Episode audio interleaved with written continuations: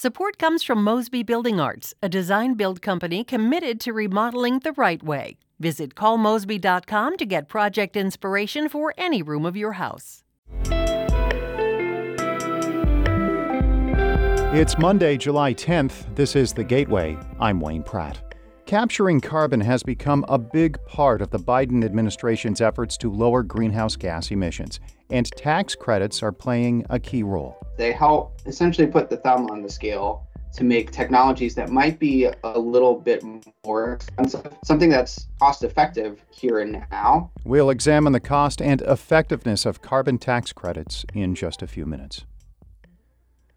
The leader of the Missouri House Democrats is running for governor. St. Louis Public Radio's Jason Rosenbaum reports Crystal Quade believes she is the person who can break Republican dominance of state government. Quade is a Springfield Democrat who has been House Minority Leader since the start of the 2019 session. She says she'll be a bulwark against a Republican legislature that she contends is too extreme, especially on issues like abortion rights. Missouri Democrats have lost ground in rural and suburban counties in recent years, but Quade says she can build a diverse geographic coalition to prevail in November 2024. And my time as the Democratic leader in the House has, has really proven that I can identify and reach with Democrats uh, regardless of where they're from. Secretary of State Jay Ashcroft and Lieutenant Governor Mike Kehoe are running for governor as Republicans. Senator Bill Eigel of Weldon Spring is also expected to enter the contest. I'm Jason Rosenbaum. St. Louis Public Radio. Another Democratic contender is jumping into Missouri's U.S. Senate contest. State Senator Karla May announced her bid this weekend to take on Republican Senator Josh Hawley. The St. Louis Democrat represents parts of St. Louis and St. Louis County. May has played a key role in crafting legislation around overhauling criminal justice and is a member of the influential Senate Appropriations Committee. She joins Lucas Kunce and Wesley Bell in the U.S. Senate contest. The winner of the primary could be well funded in November from Democrats across the country who dislike Hawley. Missouri Republicans could override Governor Mike Parson's line item vetoes of the state budget. Parson objected to more than 200 items totaling around $555 million. The GOP chief executive says he wanted to prevent future budgetary problems. But House Budget Chairman Cody Smith of Carthage says his colleagues are dismayed by a lot of the governor's decisions and may try to override those vetoes when lawmakers return in September. I will note that after the end of the uh, budget process this year, we left over $2 billion unexpended uh, in the state treasury, and that is there's no precedent for that. At least two thirds of the House and Senate would need to vote to overturn Parsons' line item vetoes. A government watchdog group is offering solutions to Illinois' public pension woes. Claudia Morell reports. Illinois' pension problems are bad, like $248 billion in liabilities bad, with $109 billion in assets. That works out to about a 44% funded ratio of the state's five pension funds. For decades, the state wasn't paying what was actually owed to cover retirees. Instead, it used an arbitrary multiplier. State law has remedied that and the Center for Tax and Budget Accountability has more ideas for how to pay down that bill, refinancing the debt, issuing pension obligation bonds, and amending the payment schedule, moving the state's portion to the first day of the fiscal year, not the last. I'm Claudia Morell.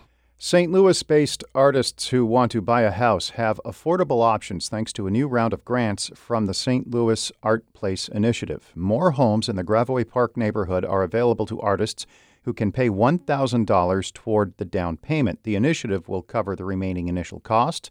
Artists will pay about $750 a month to cover the mortgage. Kaveh Razani is the initiative's co director. He says it aims to build generational wealth for local artists. We get to appreciate and consume and patronize their art, but a lot of times we don't recognize that the individuals that create that work, this cultural wealth for our region, are living in the margin. Applications open this coming Saturday, July 15th. The Cardinals have hit the All Star break following yesterday's 4 3 victory over the White Sox in 10 innings. That game was in Chicago. The Cards go into the break in last place, 14 games below 500. It's their lowest winning percentage at the break since 1990. They are 11 and a half games out of first, 11 games out of a wild card playoff spot. The Cardinals' next game is Friday at home against Washington.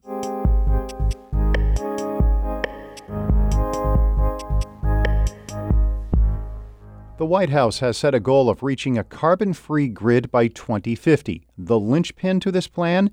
Tax credits. Lots of them.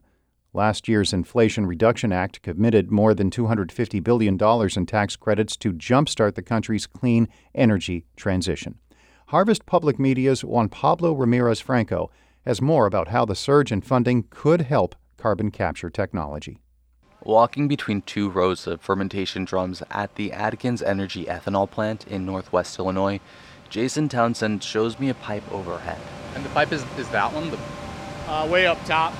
Townsend, who's worked at the facility for two decades, tells me it emits something like 175,000 tons of CO2 into the atmosphere a year.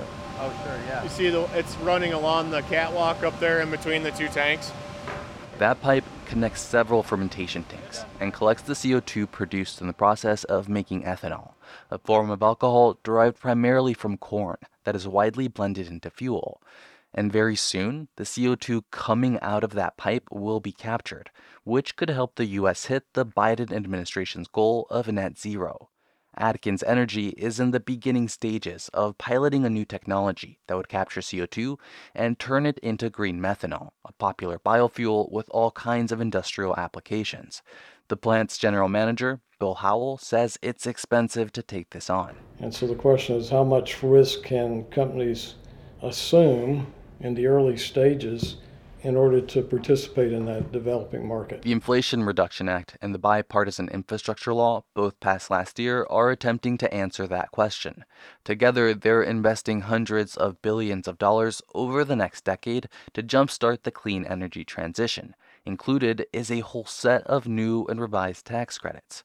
They're aimed at building infrastructure like EV charging stations, wind and solar power, and carbon capture. Noah Deich is a Deputy Assistant Secretary for Carbon Management at the Department of Energy. They help essentially put the thumb on the scale to make technologies that might be a little bit more expensive but are zero emissions today, something that's cost effective here and now. The Inflation Reduction Act also expands uncapped tax credits, like the 45Q, which in the past paid $45 per ton of CO2 captured and permanently sequestered underground. The new law almost doubles that and pays even more if gas is removed directly from the air. The lucrative tax credits are already having an effect. Three pipeline projects propose capturing CO2 from dozens of Midwestern ethanol facilities and then transporting and sequestering it under Illinois and North Dakota. The Congressional Budget Office and the Joint Committee on Taxation estimate that carbon capture and sequestration credits will cost the government upwards of $3 billion over the next nine years.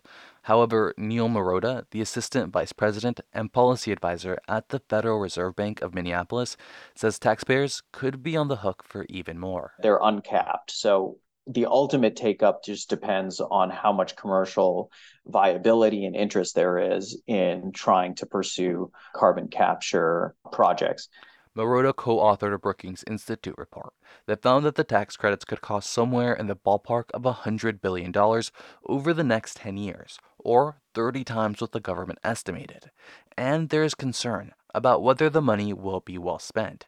Steve Ellis is the president of Taxpayers for Common Sense. He says an analysis by federal agencies found that 10 companies claimed over a billion dollars in 45Q tax credits previously. And when they did the analysis, they found that $894 million worth of those credits, so almost the entire amount, you know, nearly 90%, did not comply with EPA guidance. The Treasury Department and the IRS are expected to release revised guidance on tax credits later this year.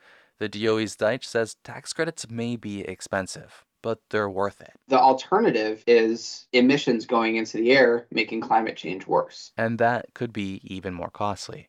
For Harvest Public Media, I'm Juan Pablo Ramirez Franco.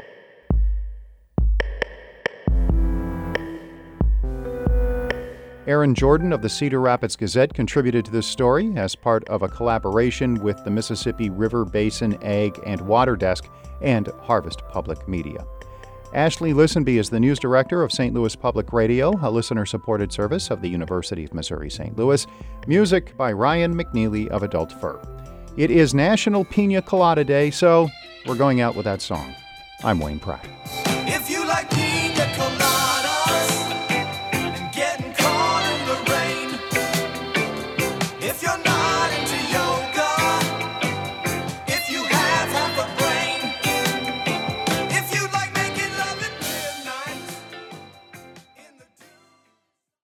Support comes from the Missouri Forest Products Association, providing more than 41,000 jobs in the production of wood pallets, railroad ties, white oak barrels, hardwood floors, and more. Details at choosewood.com.